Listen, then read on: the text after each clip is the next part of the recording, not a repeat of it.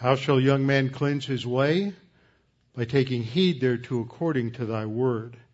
Thy word have I hid in my heart that I might not sin against thee. Thy word is a lamp unto my feet and a light unto my path. Jesus prayed to the Father, sanctify them in truth. Thy word is truth. For the grass withers and the flower fades, but the word of our God shall stand forever. Before we get started, we'll have a few moments of silent prayer to give everyone the opportunity to make sure that they are in fellowship, and then I will open in prayer. Let's pray.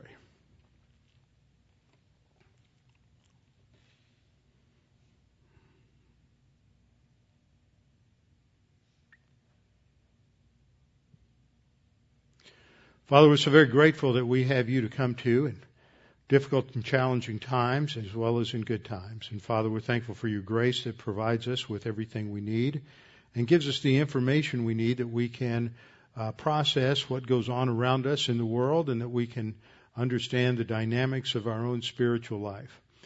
And Father, as we look out on the world situation today with various uh, threats of diseases and epidemics and wars, we know that that life has never been stable, life has never been secure, that's simply an illusion, and that the only source of stability is you. It is you that are our rock, you are our fortress, you are our foundation, you are our shield and our buckler. And Father, we are so grateful that we have you to rest in, that no matter what transpires and what happens, we can relax in you and we can engage the world around us in terms of the mission that you have given us, just as Paul describes it in this chapter in Romans as he closes out this letter. Now, Father, we pray that you challenge us with what we're studying this evening. We pray this in Christ's name. Amen. Open your Bibles with me to Romans chapter 15. While you're turning there, I want to comment on some things that are going on in the national news. Most significant, of course, is this uh, case of Ebola in in Dallas. I think that as believers, we really need to think through how we're going to respond if this gets out of control. I've read a number of things recently, and the possibility of this really getting out of control is is not very distant. We think that we have things under control. We, as a generation, have uh, been really blessed in this country with an incredible amount of health. My mother was a victim of the polio epidemic in 1952, which was centered here in Harris County.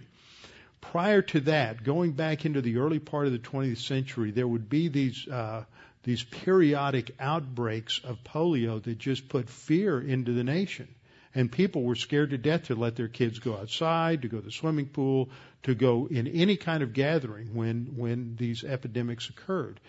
We've never, most of us have never had to live with that. You go back to 1918 and the flu epidemic. The other night I misspoke. I thought it was about 18 million, but the no, number of deaths worldwide were between 50 and 100 million. It ravaged the trenches of World War One. We've never seen anything like this. Uh, if you are not familiar with Ebola, a book I would recommend is a book that came out in the mid 90s called The Hot Zone. Many of us read The Hot Zone back when it first came out, and one of the people mentioned in there was a Colonel David Franz, who at the time was the director of the of USAMRIID, the United States Army Medical Research and infectious disease uh, institute, institute in infectious disease in Frederick, Maryland.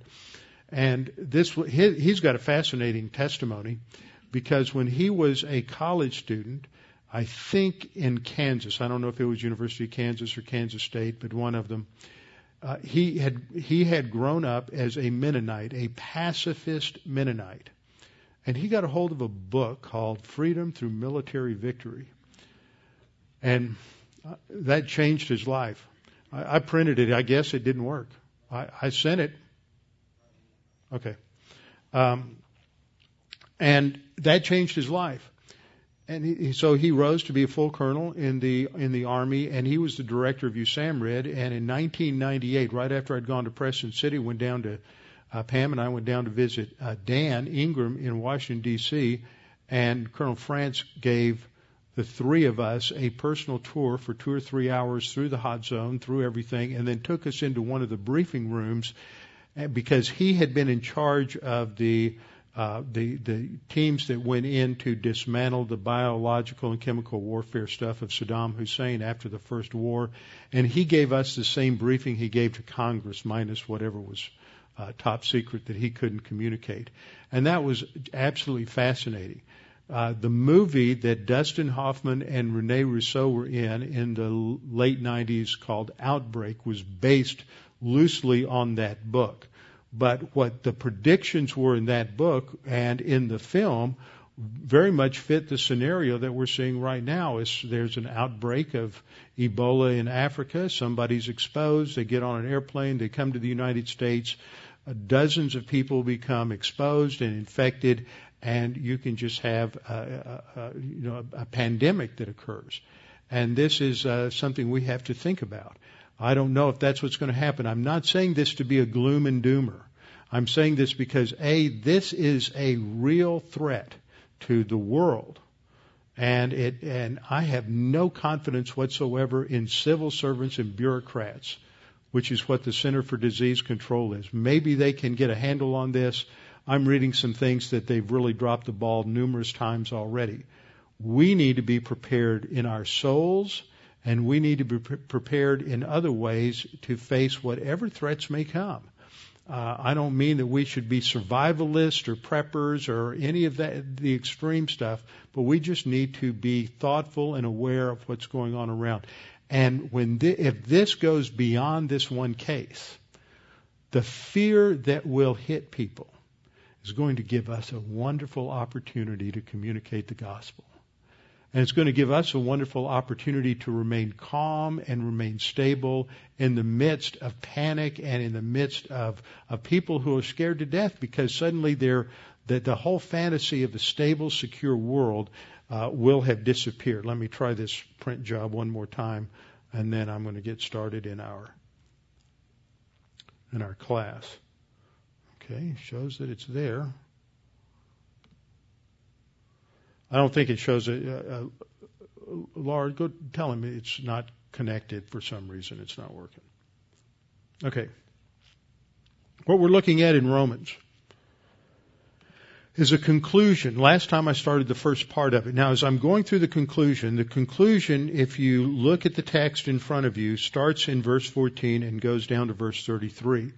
What I'm focusing on is some key things that show up in the introduction and are parallel to what Paul goes back to in the conclusion, like any good piece of literature. I'm not going through this section at this point verse by verse, although I am doing some spot exegesis on some key passages because there are some important things that, that run through this, this particular section. One of those is the gospel. Just look at your Bible with me for a minute. In verse 16, Paul says that I may be a minister of Jesus Christ to the Gentiles, ministering the gospel. You ought to underline the gospel every time it occurs in this section. In verse 19, he says, um, I have fully preached the gospel of Christ. In verse 20, he says, And so I have made it my aim to preach the gospel, not where Christ was named, but in new places. In verse uh, 25, he says, I'm going to Jerusalem to minister to the saints, using a different word. Verse 29, he comes down and says, uh, But I knew that when I came to you, I shall come in the fullness of the blessing of the gospel of Christ. The gospel's mentioned so many times in verses 14 to 33 that that's a major theme that, that Paul is reminding us of. So as we come into this conclusion, the thing I pointed out last time is that like Paul, we should have serving the gospel as the central priority of life. He emphasized this in the opening chapters. Just to review, he said he was separated to the gospel of God in Romans 1 1. 1 9, he came to serve with my spirit the gospel of his son. Romans 1.15, I'm ready to preach the gospel. And finally 116, a verse that many of you should have memorized, for I am not ashamed of the gospel of Christ, for it is the power of God to salvation for everyone who believes, to the Jew first and also to the Greek. And then I went through the verses at the end, like I, that I just read, where he emphasizes the gospel. One I didn't mention was on into the uh, closing words, the final benediction. Now to him who is able to establish you according to my gospel and the preaching of Jesus Christ in 1625. So I looked at this last time, and one of the important things that come out of this that's easy to miss is a series of words that are used that have this overtone of service of a priest. And, and the bottom line is Paul is viewing his ministry as an apostle as a priestly ministry serving the people with reference to the gospel. We have words like uh, the verb latreuo, which means to serve. A lot of people miss this point. It's the, the fact that these words are used in, in a cluster and not just individually. And they'll focus on the word service but it's a worshipful service. This is a word that would commonly be used to describe the, the worship of a priest in the uh, tabernacle or in the temple. Romans 125 uses that same word again uh, in terms of the idolatry of those who have rejected God, that they serve the cre- uh, creature rather than the creator. We see this same, these same words again in Romans 12:1 as Paul sets up the theme for the last part of Romans that we are to present our bodies as a living sacrifice. There's that word sacrifice. It shows up again in in, in verse 16 in terms of, in our, our parallel word, the word offering shows up in verse 16, again indicating this, this aspect of worship that is behind this, and that by presenting our bodies as a living sacrifice, wholly acceptable to God, which is your reasonable service. There's that word latreuo again. It's used again by Paul in 1516 that our parallel word is used liturgos, where we get our word liturgy. Liturgos. It's not just someone who's being a servant, but it's always used within some sort of relationship to God. It's used of the Lord Jesus Christ as a minister of the sanctuary and of the true ta- tabernacle. It's used of Epaphroditus uh, ministry to Paul in Philippians 2:25, and it's also used in Romans chapter 13 to refer to the government authorities as as a minister of God. So it's always in that context of somehow serving God in relation to this kind kind of ministry. In our passage in Romans 15:16, Paul uses the term minister of Jesus Christ, liturgos, clustered with the next word, ministering. See, we use the same English word there to translate two completely different Greek words. And I always am critical of that by translators because the concepts that are represented in the Greek are not identical to the English word minister, and but there's a, there's this connection. The second word, ministering, is that Greek word uh, which means to serve as a priest. So we lose the sense of that meaning by translating it with the English word ministry. Then it uses the word offering, uh, prosphora in verse 16, the offering.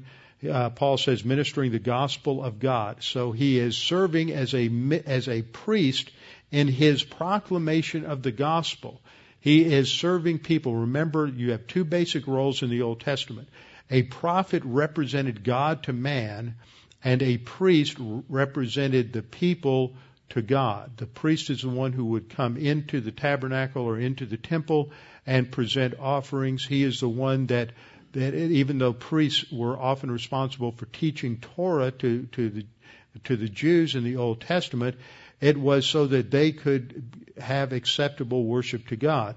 So that uh, Paul says his ministry of the gospel of God, primarily focusing on the Gentiles, that the offering of the Gentiles, that is, as they offered their lives, have to understand that in terms of Romans 12:2, presenting their lives as a living sacrifice to God, holy and acceptable. So that offering, that it might be acceptable to God. Why? Because it is set apart or sanctified by God the Holy Spirit. That's one of the major themes in this section is the emphasis on God the Holy Spirit. Prosphora as an offering term was used to describe the work of Christ on the cross, that he loved us and gave himself for us as an offering and sacrifice. That uses both the word prosphora that's used here in uh, verse 16, and the word thusia, I believe, for sacrifice in Ephesians 5 2. So this gets us down to that last word, uh, or uh, last couple of words, acceptable. It's a different word from the word that's used in uh, Revelation 12:2, where we're told that, that, that we may offer ourselves living sacrifice unto God, showing that His will is good and acceptable and perfect. So it's a synonym, though, showing that um, that the offering of the Gentiles might be pleasant or welcomed by God. It's done in the right way for the right purposes, walking in fellowship, sanctified, having been sanctified by God the Holy Spirit. And the word there is hagiadzo, but again, the grammar is important. It is a perfect tense uh, participle, indicating something that had been accomplished and completely accomplished in the past with ongoing results.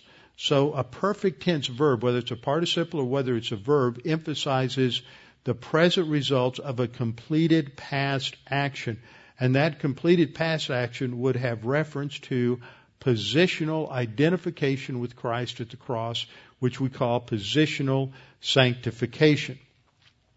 And one other thing I want to point out in looking at 1516 before we go on to the second area of comparison is that Paul emphasizes that his focus is to serve in this priestly way the gospel of God.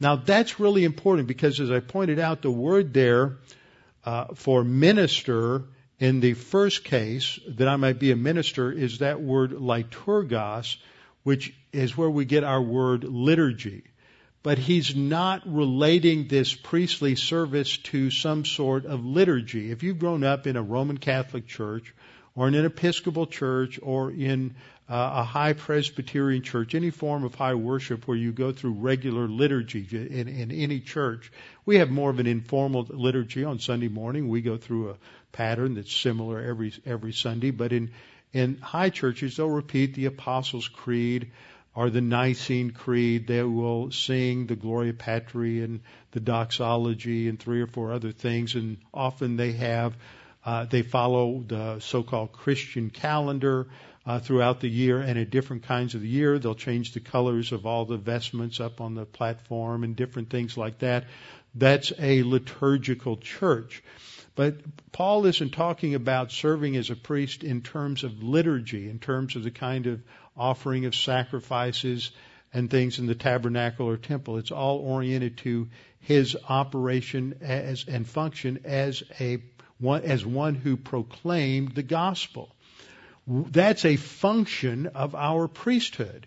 Every one of us is a priest. We are a believer priest, and part of our function as a priest is to offer ourselves as the living sacrifice completely focused and dedicated to the mission that Jesus gave, which is called the Great Commission, which is that we are to make disciples. That's not something that is focused on pastors or evangelists or in the early church just apostles and prophets. Everyone is included in that. That is a mission given to everyone, and where you fit within that that ministry will differ depending upon your spiritual gift and depending upon the circumstances in your local church, wherever that may be. So we serve the gospel in different ways. Some people are involved in gifts of helps. Some people are involved in gifts of administration. Others are involved because of gifts of, of, of giving. But in some way, at a personal level, we should all also be involved in getting involved in evangelism. I've often thought about different ways that we can develop uh, an evangelistic outreach into community, and I think that I've been uh, intrigued by one that Brett Nasworth's church developed down in Brownsville, and I've been hearing from different churches who've adopted that, and that's a preview of coming attractions uh, after uh, after we get past uh, my Israel trip and then Christmas and everything. When we get into the winter, we'll be looking around at different things. And uh, I think this has some great possibilities. And it will certainly be a challenge to people. Not a tough challenge. It's a pretty simple way, and I, I like it. So we'll get, we'll focus on that. But the principle here of application that we should see is like Paul, Our, the focus of our life should be on the gospel. We should be thinking all the time about how we can turn certain circumstances and conversations to the gospel. Now that doesn't mean necessarily with some people that it's an overt gospel a conversation. Sometimes you're just putting a thought out there for people. Sometimes you're just challenging their uh, pagan presuppositions. It all depends on understanding and knowing the, the individual and how to get them to think about spiritual things by the questions that we ask. I find that one of my biggest problems, and the biggest problems with a lot of people who know a lot about the Bible, is that we want to start correcting people's misconceptions right off the bat and straighten them out without giving them the opportunity to think through the path from where they are to understanding the gospel. And we jump in there way too soon, in my opinion, in telling people what they ought to be doing without leading them so that they come to those conclusions on their own as a result of some of the questions that we ask. So when we look at the gospel, the phrase gospel of God here, I just want to go through a series of points to help us understand with clarity what the gospel is. First of all, the phrase of God, the phrase of God tells us that the source of the gospel is God. Of God indicates source. It indicates its origin.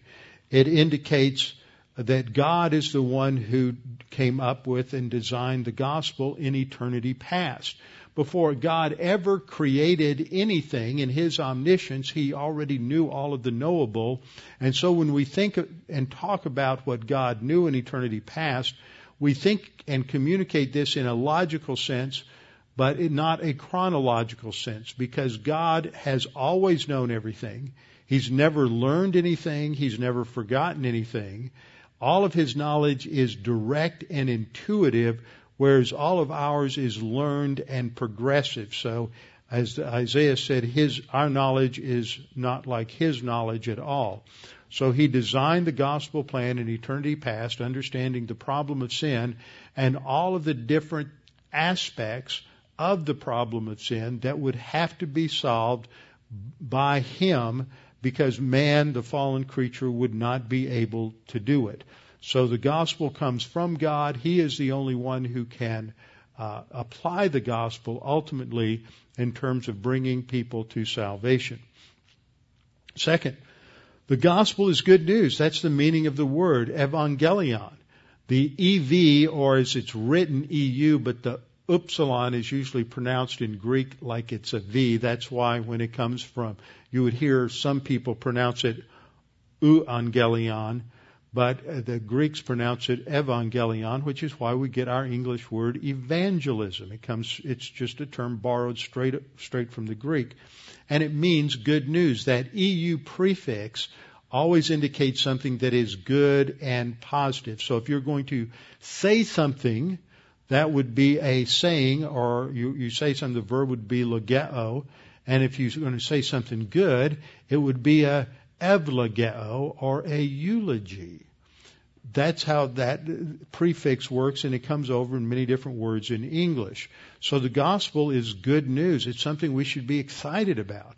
Too often Christians are fearful. They're afraid of rejection. People, God, you're not being rejected. God is the one who's being rejected in a gospel presentation.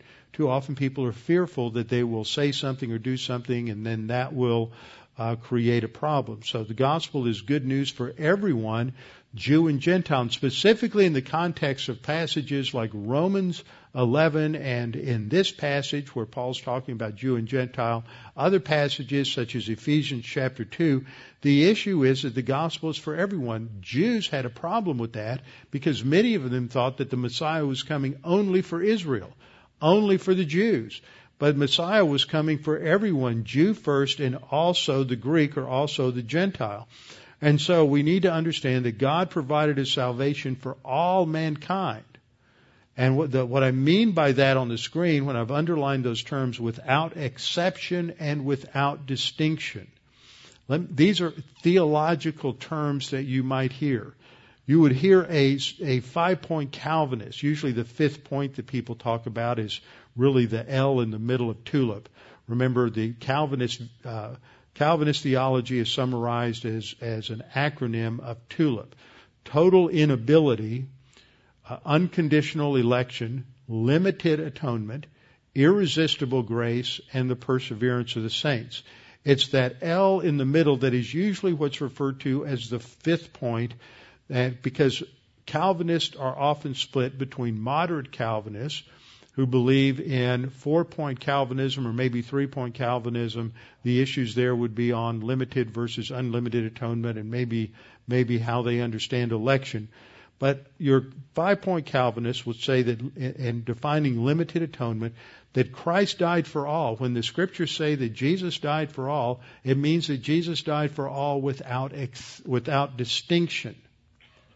What they mean by that is he died for Jew and Gentile. And so they will teach that when you read in the scripture that Christ died for all, what those passages mean is he died for Jews and he died for Gentiles. He died for all without distinction. In unlimited atonement, they will say, no, Jesus died for all without exception. He died for every single human being without exception. To make it clear, I like to use both terms and say Jesus died for all without exception and without distinction. There's no one that was left out. But there's always that challenge for people of understanding unlimited atonement. If Christ actually died as a substitute for someone who is an unbeliever, how, why, why is it and how is it that they end up in the lake of fire if Jesus paid the penalty for their sin? I mean, if Jesus really did that. Now, I remember when I was uh, contemplating going to Dallas Seminary, I went up there to visit a close friend of mine who had become converted to five. I didn't know this. He had become converted to five point Calvinism as a student at Dallas as a result of the uh, teaching of uh, S. Lewis Johnson, a well known professor at Dallas Seminary. And his name was Randy Price. Randy's still a five point Calvinist and nothing's going to probably ever ever change that. And he brought to my attention this one theological problem that if Jesus died as an actual real substitute, then how is it that they are that anyone is lost if Jesus truly died as their substitute and paid for their sins? That was a good question. I've thought thought that through over the years and actually came up with what is a good uh, answer for that. The good news is that Christ paid the penalty, freeing every person from the sin penalty. There are actually three problems that people have. First of all, we're all born spiritually dead. Ephesians chapter 2 verse 1 says that we're born dead in our trespasses and sins. We are spiritually dead. There is a, an aspect of our immaterial being that cannot have a relationship with God. Second, we're told that we are born lacking perfect righteousness. Only a creature with perfect righteousness can have fellowship with a God of perfect righteousness. Isaiah 64 6 says that all of our righteousnesses are as filthy rags. And third, we're born under the condemnation of Adam's original sin. Because we're born under that condemnation, that penalty for that sin has to be paid for. So Christ paid the penalty for the condemnation, but even though the penalty for every unbeliever is paid for, he still has the first two problems. Jesus just solved the third problem. But his death provides the basis for solving the first two problems. The first problem is we're born spiritually dead. Jesus may have paid my eternal penalty for being condemned under Adam's original sin at the cross, but I'm still born spiritually dead, number one. Number two, I'm still born without righteousness. You're born without righteousness. We are born in a state of spiritual death and unrighteousness, and that has nothing to do with the penalty for sin, which was Adam's original sin, which Christ paid for. The only way to have uh, the spiritual death problem solved and the righteousness problem solved is for us to trust in Christ. We'll get there in point five. Point four, Christ's payment of the penalty doesn't save us. or give us righteousness or impart life. It paid the penalty for sin, the judicial penalty for sin on the cross. So fifth, only by trusting Christ do we then receive spiritual life and perfect righteousness. Christ died for all. He paid the sin penalty for all, but that only solved one of the three problems. The other two problems get solved when we make a, a volitional decision to trust in Christ, and at that instant his death is applied to us, and we are born again, that's given spiritual life, and we are justified, that's the issue with perfect righteousness. So, under point six, at the instant of faith alone, in Christ alone, we are positionally, that means legally, totally forgiven of all sin. It's wiped out personally. Now, we've studied this in Colossians 2, 10 through 12 in the past, that when Christ died on the cross, the certificate of our sin, that, that death penalty, was nailed to the cross and was wiped out. But it still left the, we're still left being spiritually dead and unjustified. So, we receive a new human spirit instantly at the point of salvation. We're regenerated. We're made a new creature in Christ at that instant. God regenerates that human spirit, that aspect of our soul that enables us to have a relationship with Him. That is given birth to at that point, and that is called regeneration. Second, and th- I think this is the logical order. It all happens simultaneously and, and instantly second, in the logical order, that new human spirit receives the imputation of Christ's righteousness. God doesn't save us because he sees anything good in us, but because at the instant that Christ's perfect righteousness is credited to us, is, is imputed to us, God looks on us as possessing that perfect righteousness. And third, he declares us then to be righteous and we are then given eternal life. So all of that happens instantly. Christ died for our sins. That's unlimited atonement. But its application in terms of regeneration and justification is limited by individual volition. So unlimited atonement is not universalism, which is what this Calvinist argument attempts to show is if you're really consistent and Christ actually died as a substitute, then everybody ought to go to heaven. And that's a theological trap that many people got caught up with for many centuries. But it's not true because you have to understand there's an objective payment of the penalty, which is for all, and a subjective application, which is has to do with regeneration, imputation, and justification. So that's the gospel. That's why it's it's not based at all on how we live before we're saved, or what we do before we're saved, or how we live after we're saved, or what we do after we're saved. It's based upon one decision to trust in Christ alone for salvation. And the instant that we do that, then we're regenerate, and all of this is irreversible. We are secured forever. Now, another thing that Paul says that in one of these verses I want to go back to in verse 19 is that Paul relates to his his own ministry. This is in verses 18 and 19. He says, For I will not dare to speak of any of those things which Christ has not accomplished through me. We have a lot of personal issues in our lives that are really irrelevant in terms of eternity we spend a lot of time talking with other people about our kids, about our parents, about our hobbies, about all kinds of things. If we're really engaged with people, we spend time talking about things that really matter religion, their view of God, and politics. Everything else is really irrelevant. Paul puts it in perspective here and says, if it doesn't have anything to do with what, what Christ has accomplished through me, it's not worth talking about. It's, he's not a master of small talk.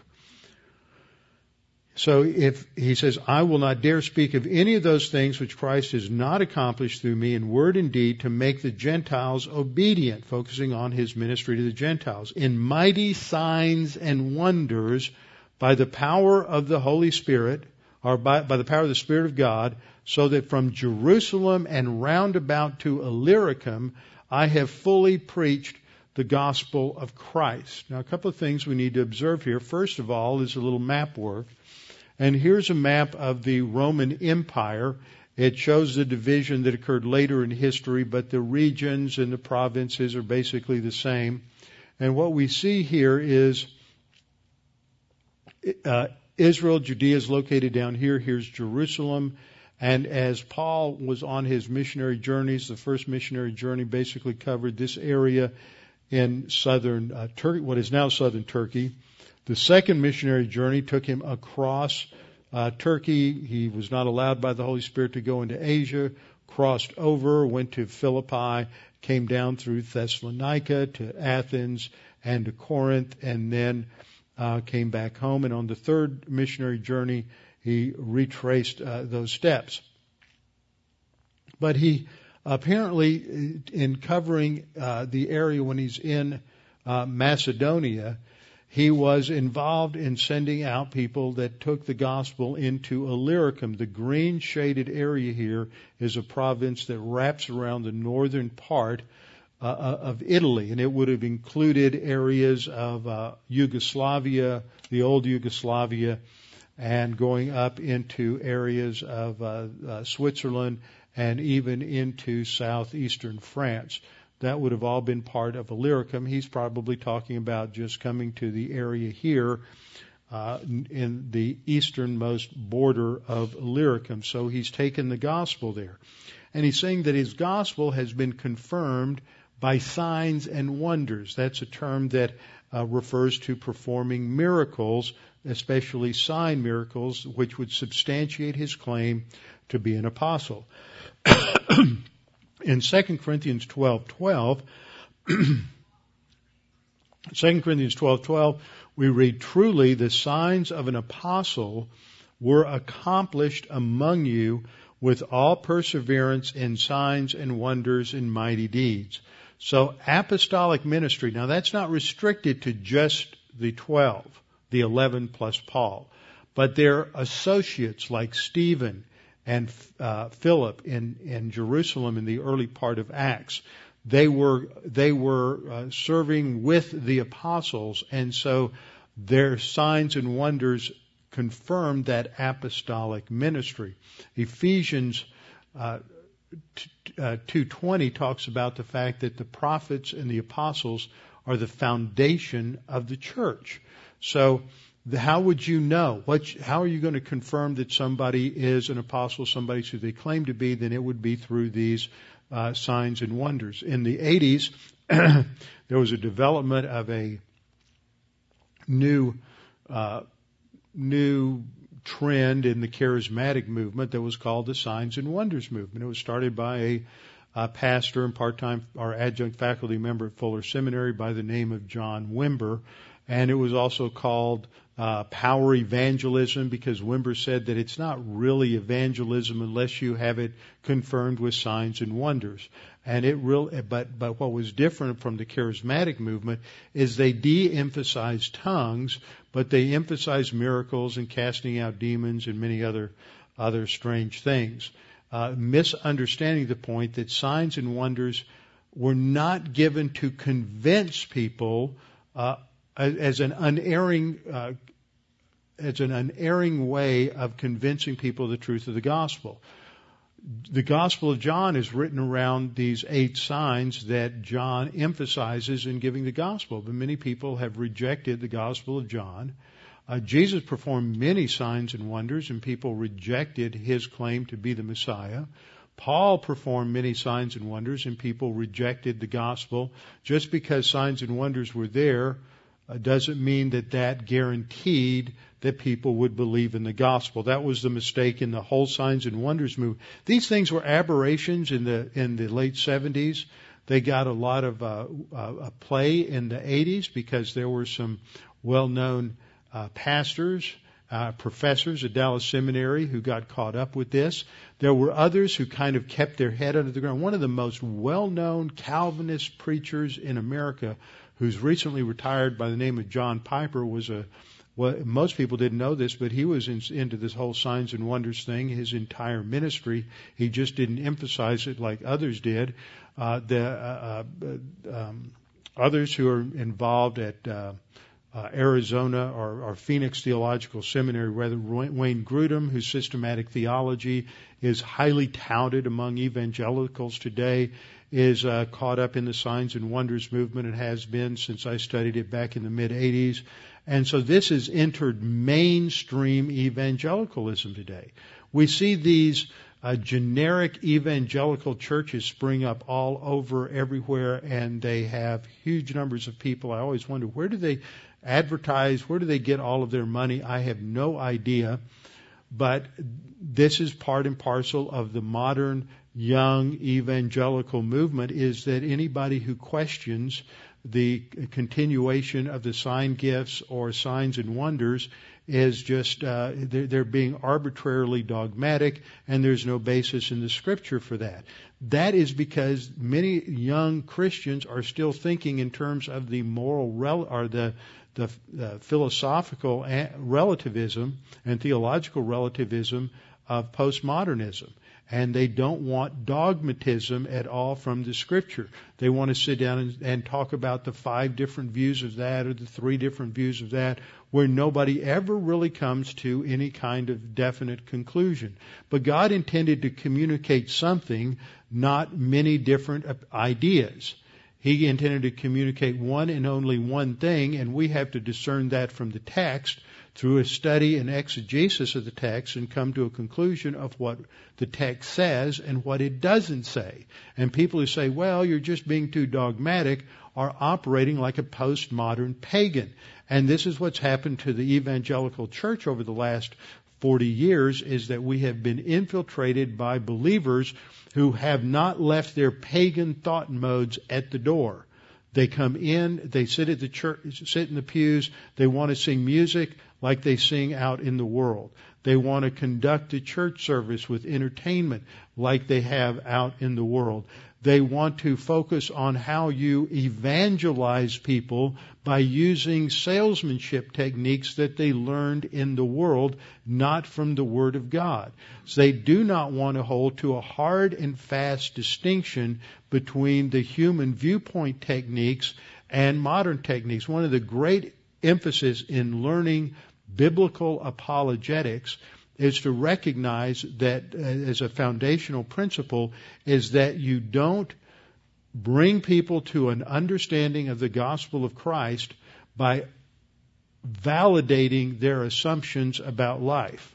You validate their assumptions about music and you sing the same kind of music they do, how are you going to give them an unadulterated gospel that you've already perverted by your compromise by by affirming their pagan assumptions on music or their pagan assumptions on morality or their pagan assumptions that this is how you grow an organization.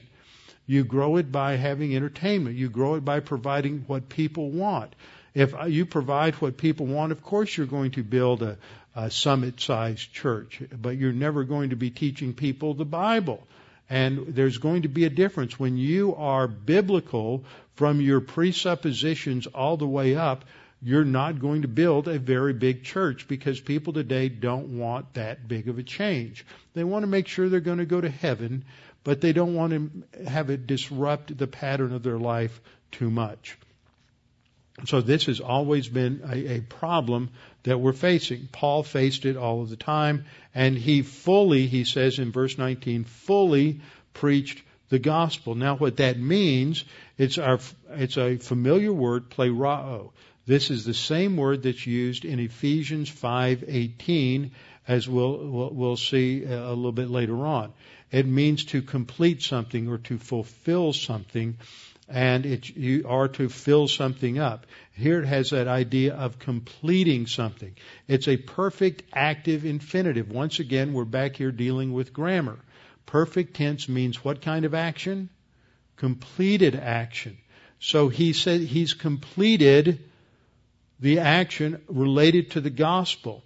Now this is usually translated something like, I have fully preached the gospel.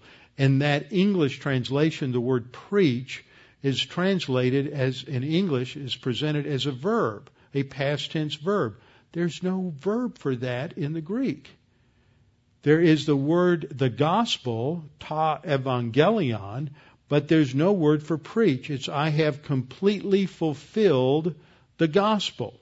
The noun evangelion is in the accusative case, indicating it's the object of the verb I have completed. What has he completed? The gospel.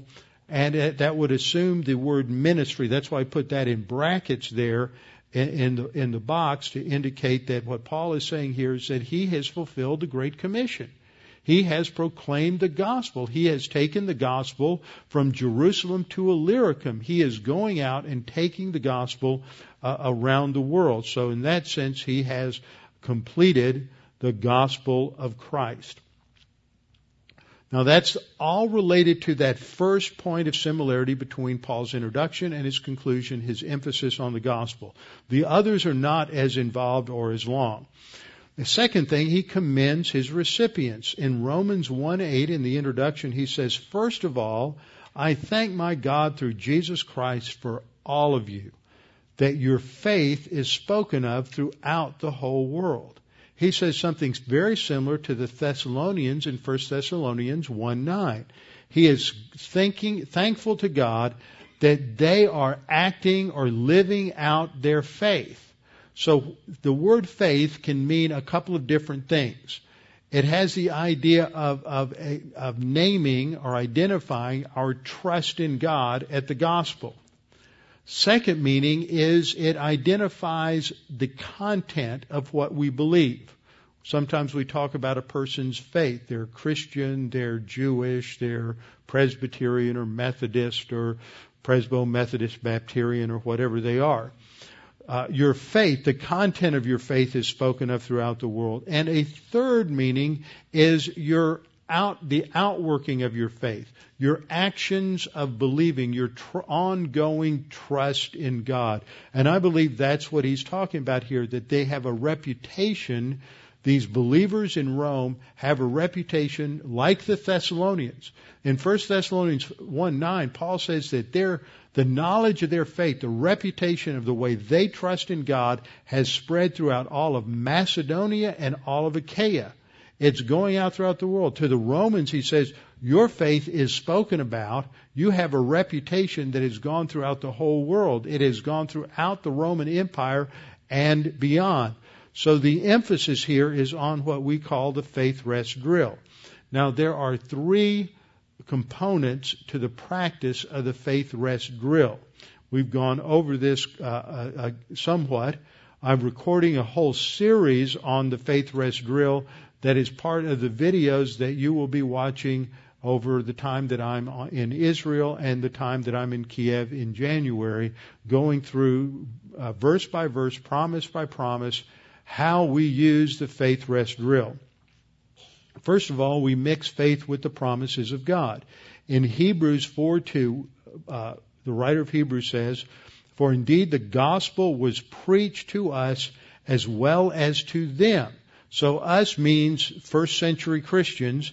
To them, he's talking about the Old Testament uh, believers the wilderness generation that left Egypt in the Exodus. By the way, did you know that there's a new movie coming out? Exodus, gods, what is it? Gods and prophets, gods and kings, gods and kings, and it's a, it's supposed to be quite interesting. I saw the preview last night. That's just a coming comes out Christmas, so everybody needs to read Exodus between now and then, five or six or ten times, and then when you go to the movie, see who can come up with the most biblical discrepancies. See, that's how you engage your mind and you just don't suck it in, but you think critically about the film. So it should be a fascinating, interesting film. I still can't get past Charlton Heston. I don't know if I ever will. For me, to me, he epitomized Moses. Okay, so the writer of Hebrews is saying, Indeed, the gospel was preached to us as well as to them in the Old Testament. Now, when did you ever see a reference to the gospel in the Old Testament? Can anybody give me a chapter and verse for the gospel in the Old Testament? No one. It's because it's not stated that way in the Old Testament. But the writer of Hebrews, under inspiration of Scripture, says that they had the gospel in the Old Testament to believe. But when you read the Old Testament, you don't find it. That doesn't mean it wasn't there. It's that a lot was known and a lot was going on in the Old Testament that God didn't see fit to tell us about in Scripture. But in Hebrews, we learn that yes, the gospel was preached to them, but the word which they heard, that's the message of the gospel, did not profit them. They were believers, that wilderness generation were believers, but they were disobedient to the message proclaimed to them while they were in the wilderness. They failed to trust in God to take uh, to go into the land and to uh, take it away from the Canaanites, and so they had to go through 40 years of, of wandering in in the desert in the wilderness of Zin. Uh, we're going to go to the wilderness of Zin when we go to on our Israel trip in about a month, and we're going to see just how barren that that area is that they wandered through for those 40 years. The uh, writer of Hebrews says the word which they heard did not profit them, not being mixed with faith. That's the key phrase. They didn't believe it. That's what that phrase mixed with faith means. That you have to believe what the Word of God says and believe it is true. So the first stage is what we do is we think about a verse that we know or part of a verse that we know and we wrap our mental arms around that and we grab it and we're going to say, God, this is a principle promise that you've given me. Here's what you said. I'm claiming this for you to fulfill this promise. We don't just claim an abstract principle, God, somewhere I think it means this. I heard somebody say that. I heard some preacher say that. That's not what Jesus did in the wilderness. He quoted scripture verbatim against the temptations and the attacks of Satan.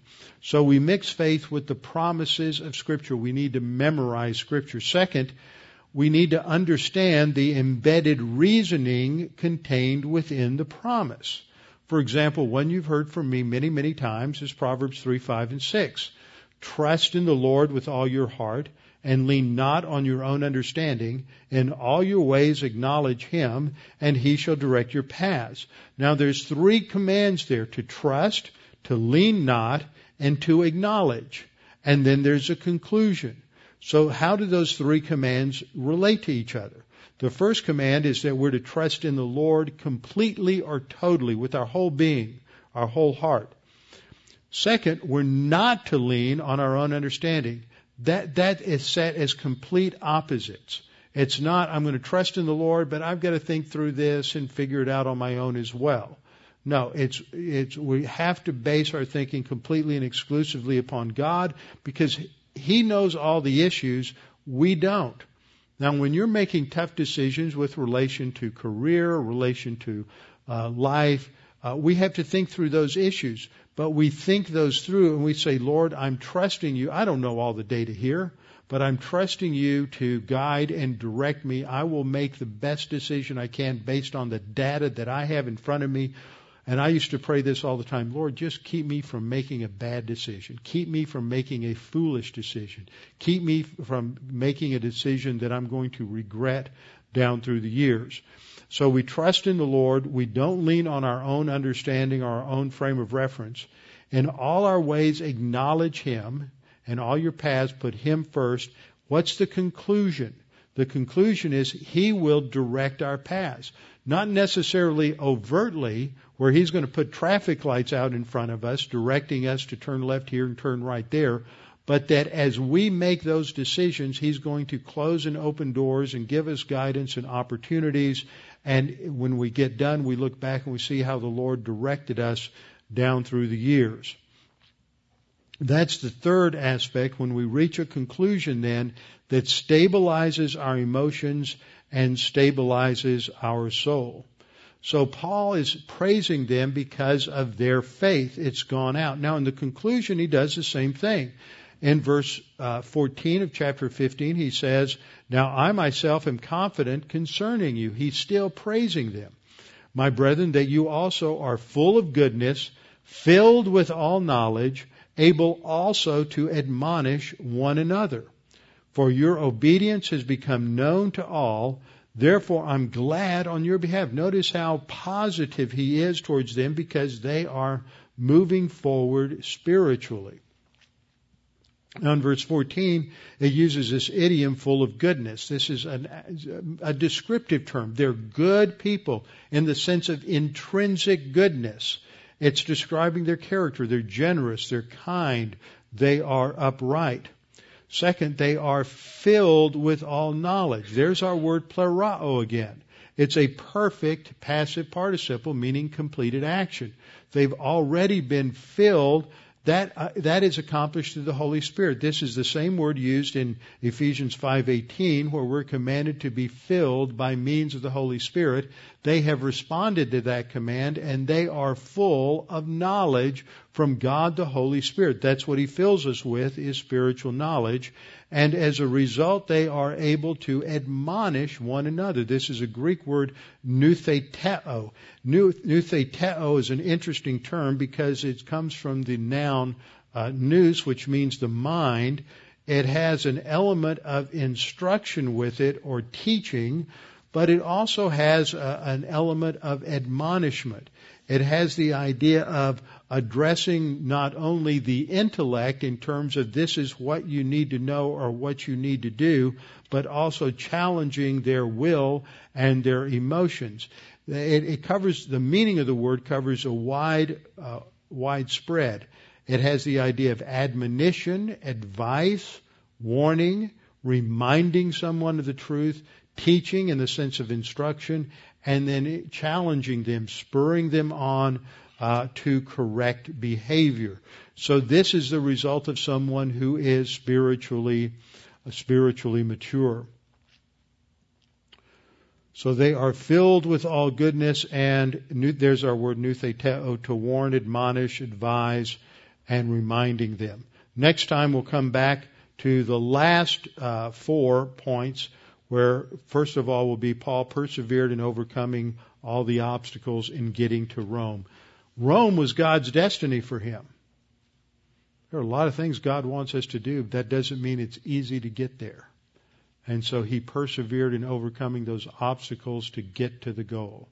Father, thank you for this opportunity to study these things this evening, and we pray that you challenge us with them and we continue to realize the tremendous need we have to learn to trust you, to be, to train ourselves, to constantly think about the circumstances around us in terms of divine viewpoint principles and scripture, claiming promises, memorizing scripture, as we look at the things that go on around us today with the uh, ramping up of diseases, these various uh, uh, viruses that are going around uh, impacting children, much like polio did in previous generations, to the Ebola virus.